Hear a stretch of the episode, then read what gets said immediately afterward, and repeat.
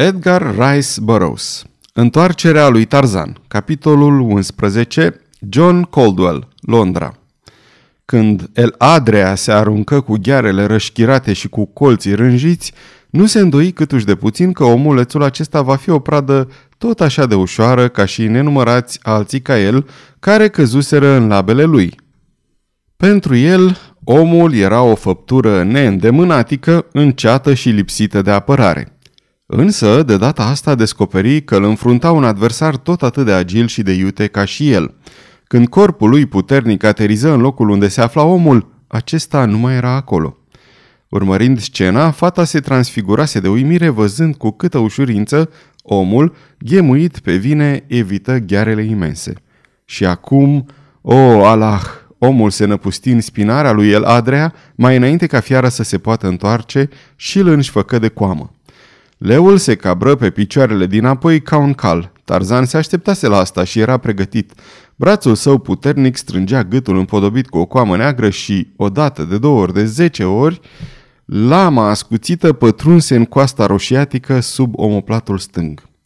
Salturile lui Numa, răgetele de furie și durere erau de-a dreptul înspăimântătoare, dar nici pomeneală să scape sau să-l apuce cu ghearele ori cu colții pe uriașul din spatele său în scurtul răgaz pe care îl mai avea de trăit. Când Tarzan din neamul maimuțelor slăbi strânsoarea și se ridică, leul era aproape mort. Atunci, fica deșertului fu martora unui lucru care o înspăimântă chiar mai tare decât prezența lui El Adrea. Tarzan puse un picior pe leșul animalului și cu fața lui frumoasă întoarsă spre lună, scoase cel mai înspăimântător urlet ce-i fusese dat vreodată să audă. Cu un țipă de spaimă, fata se trase înapoi. Credea că efortul teribil depus în luptă îl scosese din minți. Când ultima notă a strigătului acela drăcesc se stinse în depărtare, în ecouri, abia auzite, omul își coborâ privirea și o văzu pe fată. Brusc, fața îi se lumină de zâmbetul acela blând care însemna mai mult decât cea mai sigură dovadă că era în toate mințile. Fata răsuflă ușurată, zâmbind la rândul ei. Ce fel de om ești?" îl întrebă. Ceea ce ai făcut e nemaipomenit. Chiar și acum nu pot crede că e cu putință ca un singur om înarmat doar cu un cuțit să lupte corp la corp cu el Adrea și să-l biruie fără a se alege cu vreo zgârietură, să-l biruie de-a binelea. Și strigătul acela nu avea nimic omenesc. De ce ai făcut-o? Tarzan roșii. Uneori uit că sunt om civilizat, probabil că devin altă ființă când ucid. Nu încercă să mai dea și alte explicații. Își continuară drumul. Soarele era pe cer de o oră când ajunseră în deșertul de peste munți. Găsiră și caii fetei. Animalele pășteau liniștite lângă un râuleț. Alergaseră în galop până aici, îndreptându-se spre casă și cum nu mai aveau de ce să se teamă, se opriseră să pască. Cu puțină trudă, Tarzan și fata izbutiră să-i prindă și, după ce încălecară, porniră prin deșert spre doarul șeicului Kadur Ben Saden. Se încredințară că nu erau urmăriți și, pe la orele nouă, ajunseră cu bine la destinație. Șeicul tocmai se înapoiase. Era înnebunit de durere că nu-și găsise nicăieri fica și în mintea lui încolți gândul că fusese din nou răpită de bandiți. Încălecase și tocmai se pregătea să plece împreună cu 50 de oameni în căutarea ei, când cei doi pătrunseră în doar. Bucuria care îl cuprinse văzându-și copila acasă nu avea margini și bătrânul nu mai contenea să-i mulțumească lui Tarzan că i-o adusese teafără și o apărase de primejdiile nopții. Era nespus de bucuros că fata lui ajunsese la timp ca să-l salveze pe bărbatul care, la rândul lui, o salvase într-o zi. În semn de estimă și prietenie, Kadur Ben Saden îl copleși pe Tarzan cu toate onorurile tribului lui. Când fata și sprăvi povestirea, arătând cum fusese ucis leul, Tarzan fu înconjurat de o mulțime de arabi ce se uitau la el cu adorație. Aceasta era calea cea mai sigură spre admirația și respectul lor. Bătrânul șeic propuse lui Tarzan să rămână oaspetele său. Timp nelimitat. Voia chiar să-l adopte ca membru al tribului și n-a lipsit mult ca omul maimuță să se hotărască a rămâne pentru totdeauna lângă acești oameni din pustiu pe care îi înțelegea și care, la rândul lor, păreau să-l îndrăgească. Prietenia lui pentru fată și faptul că o plăcea erau motive destul de puternice ca să-l facă să ia asemenea hotărâre – Dacă fata ar fi fost bărbat, își zise el, n-ar fi stat nicio clipă pe gânduri să rămână acolo, fiindcă ar fi dobândit un prieten așa cum își dorea. Ar fi putut să călărească și să vâneze împreună după pofta inimii. Dar așa urmau să fie îngrădiți de conveniențe pe care nomazii sălbatici le respectă cu mult mai multă strictețe decât semenilor civilizați. Și apoi, după un timp, fata se va mărita cu vreunul dintre războinicii tribului și prietenia lor va lua sfârșit. Se hotărâ deci să refuze propunerea șeicului, dar mai petrecu o săptămână în calitate de oaspete al lor. La plecare, Kadur Ben Saden și 50 de războinici îl însoțiră până la Bousada. Dimineața, pe când încălecau în doarul lui Kadur Ben Saden, fata veni să-i ureze drum bun. M-am tot rugat să rămâi la noi, îi spuse ea simplu când Tarzan se aplecă în șa să-i strângă mâna. Acum mă voi ruga să te întorci. În ochii ei frumoși se citea o nesfârșită părere de rău, iar gura cu colțurile lăsate vădea mâhnire. Tarzan era profund emoționat. Cine știe, murmură el și se întoarse pornind pe urmele călăreților care se depărtau. Înainte de a pătrunde în Bousada, Tarzan se despărți de Cadur Ben Saden și oamenii săi. Din anumite motive, dorea să intre în oraș în cea mai mare taină. Îi destăinui șeicului motivele sale și bătrânul în cuvință planul lui. Arabii urmau să soțească la Bousada înaintea lui, fără să spună nimănui că Tarzan fusese cu ei. Mai târziu, avea să vină și el, trăgând direct la un han neînsemnat. Astfel, pătrunzând în oraș după căderea întunericului, Tarzan nu întâlni niciun cunoscut și ajunse neobservat la han. După ce cină cu Kadur Ben Saden, omul maimuță se duse pe drumuri ocolite la hotel. Intră pe o ușă din dos și căută imediat pe proprietar, care păru extrem de surprins să-l vadă în viață. Desigur, domnul avea corespondență. Eu va aduce numai decât. Nu, nu va sufla o vorbă despre întoarcerea domnului. Proprietarul se întoarse de îndată cu un teanc de scrisori. Una dintre ele conținea un ordin de la superiorul său, potrivit căruia misiunea sa actuală înceta. Trebuia să se grăbească să ajungă la Cape Town cu primul vapor. Instrucțiuni mai detaliate urma să primească acolo de la un agent al cărui nume și adresă erau menționate în scrisoare. De altfel, aceasta era foarte scurtă, dar explicită. Tarzan hotărâ să părăsească Bousada a doua zi în zori. Plecă apoi la garnizoană, unde dorea să-l salute pe capitanul Gerard. Hotelierul îl văzu pe capitan înapoiindu-se cu detașamentul în ajun. Îl găsi pe ofițer la comandament. Capitanul fu foarte surprins, dar nespus de fericit, constatând că Tarzan este viu și nevătămat. Când locotenentul Jernoa s-a întors și a raportat că nu te-a mai găsit acolo unde ai dorit să rămâi câtă vreme ei aveau să cerceteze ținutul, am fost cuprins de neliniște. Te-au căutat prin munți mai multe zile în șir. Apoi s-a răspândit zvonul că ai fost omorât și mâncat de un leu. Drept dovadă, ni s-a adus pușca. Bidiviul tău s-a înapoiat în tabără a doua zi după ce ai dispărut. Nu mai aveam nicio îndoială. Locotenentul Gernoa era într-adevăr negru de supărare. A luat toată vina asupra lui. El a fost acela care a insistat să se facă cercetări și tot el l-a găsit pe arabul care îți luase pușca. Va fi foarte încântat să știe că ești în viață. Nici nu mă îndoiesc de asta, spuse Tarzan cu un zâmbet fioros. Acum e plecat în oraș, dar am să trimit după el, continuă Gerard. Am să-i dau de veste imediat ce se va întoarce. Tarzan îl lăsă pe capitan să creadă că se rătăcise și că ajunsese în cele din urmă la doarul lui Kadur Ben Saden, care îl însoțise până la Bousada. După ce îi povesti ofițerului toate acestea, își luă rămas bun de la el, scuzându-se că se grăbește să se întoarcă în oraș. La Han îl aștepta Kadur Ben Saden, care îi dădu o informație extrem de importantă. Era vorba de un bărbat cu barbă neagră care umbla deghizat în arab. De câtva timp, își îngrijea o încheietură ruptă. Nu de mult fusese plecat din Bousada, iar acum se întorsese. Tarzan îi cunoștea ascunzătoarea și se îndreptă într-acolo. Trebuie să străbată niște ulițe înguste și rău mirositoare cufundate într-o beznă ca în Erebus. Urcă apoi pe o scară cam șubredă, la capul căreia se afla o ușă închisă. Deasupra ușii, chiar sub streașina joasă a casei, se afla o ferăstruie fără geam. Tarzan se agăță chiar de pervaz. Se ridică încet în mâini până ce putu să vadă înăuntru. Încăperea era luminată. La o masă stăteau Rokov și Gernoa. Locotenentul tocmai vorbea. Rokov, ești un diavol, spunea el. Te-ai ținut de capul meu până ce mi-am pierdut și ultimul dram de onoare. M-ai împins la crimă. Mâinile mele sunt pătate cu sângele acelui om, Tarzan. Dacă progenitura aia diabolică, Paulvici, ăla n-ar cunoaște secretul meu, te-aș ucide cu mâinile mele chiar acum. Rokov râse. Nu o să faci una ca asta, dragul meu locotenent. În momentul în care se va afla că sunt mort, asasinat, scumpul acela de Alexis va înainta un raport la Ministerul de Război. Raportul va cuprinde detalii referitoare la afacerea pe care vrei atât de mult să o tăinuiești. Apoi vei fi acuzat de crimă. Haide, haide, fii rezonabil. Sunt doar cel mai bun prieten al tău. Nu ți-am ocrotit eu onoarea ca și cum ar fi fost vorba de a mea?" Jernoar înji și trase o înjurătură. Rokov continuă. Încă nisca e gologan și documentele de care am neapărat nevoie și ai cuvântul meu de onoare că nu-ți voi mai cere nici bani, nici alte informații. Și ai motive serioase să faci așa, urlă Jernoa. Ceea ce îmi cer mă va deposeda de ultimul ban și de unicul secret militar de valoare pe care îl dețin.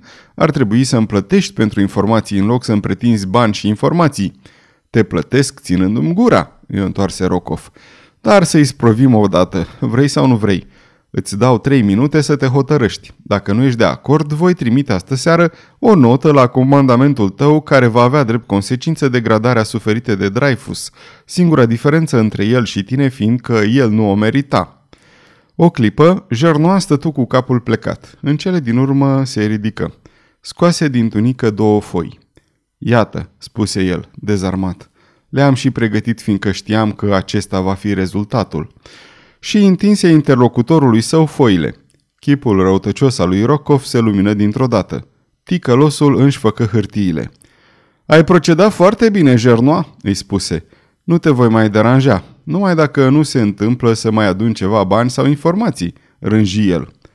Nu vei mai îndrăzni câine, șuieră Jernoa. Data viitoare te voi ucide.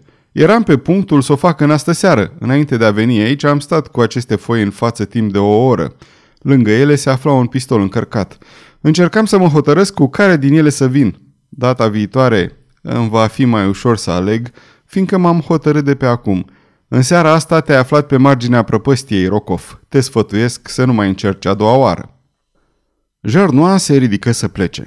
Tarzan abia dacă a avut timp să se lase pe podea și să se ascundă în întuneric cât mai departe de ușă. Chiar și acolo îi veni greu să creadă că va reuși să scape neobservat. Platforma era foarte mică și, deși se lipi de peretele de la marginea cea mai depărtată, abia dacă se găsea la o distanță mai mare de un metru de ușă. Aproape imediat ușa se deschise și Jerno a ieșit din încăpere. Rokov venea pe urma lui. Niciunul nu vorbea. Jerno a făcut trei pași în jos pe scări când se opri și se întoarse pe jumătate, ca și cum ar fi vrut să se înapoieze în cameră. Tarzan își dădu seama că era cu neputință să nu fie descoperit – Rokov se afla încă în prag la un metru de el. Privea însă în direcția opusă, către Jernoa, dar ofițerul se răzgândi și continuă să coboare scările. Tarzan putu să audă cum Rokov răsuflă ușurat. O clipă mai târziu, el se întoarse în cameră și închise ușa. Tarzan așteptă până ce Jernoa se îndepărtă de ajuns de mult ca să nu mai audă nimic, apoi deschise ușa și intră în încăpere. Îl înși făcă pe Rokov mai înainte ca acesta să se poată ridica de la masă, unde cerceta documentul dat de Jernoa. Când îl văzu pe omul maimuță, se făcu deodată livid la față. Tu?" gâfâi el. Eu?" răspunse Tarzan. Ce mai vrei?" șuieră Rokov îngrozit de cele ce citea în ochii lui Tarzan. Ai venit să mă ucizi? N-ai să îndrăznești. Te vor ghilotina. N-ai să îndrăznești. Ba, am să îndrăznesc foarte bine, Rokov, îl încredință Tarzan. Nimeni nu știe că sunt aici și nici de tine nu se știe nimic. Paul Vici le va spune că a fost Jernoa. Te-am auzit cum îl amenințai pe Jernoa, însă nu asta m-a determinat, Rokov. Nu-mi pasă dacă știe cineva că te-am omorât. Plăcerea de a te ucide va compensa în mit orice pedapsă voi primi. Ești cea mai abjectă dihanie și lașul cel mai josnic din câți am întâlnit. Vei muri. Îmi va face o deosebită plăcere să te omor cu mâinile mele. Tarzan se apropie și mai mult de el. Nervii lui Rokov erau încordați la maximum. Cu un țipăt fugi spre camera alăturată, însă omul maimuță îi sări în spate și îl înhăță. Degetele de oțel apucară beregata. Lașul guiță ca un porc înjunghiat până ce Tarzan îl sufăcă aproape de tot.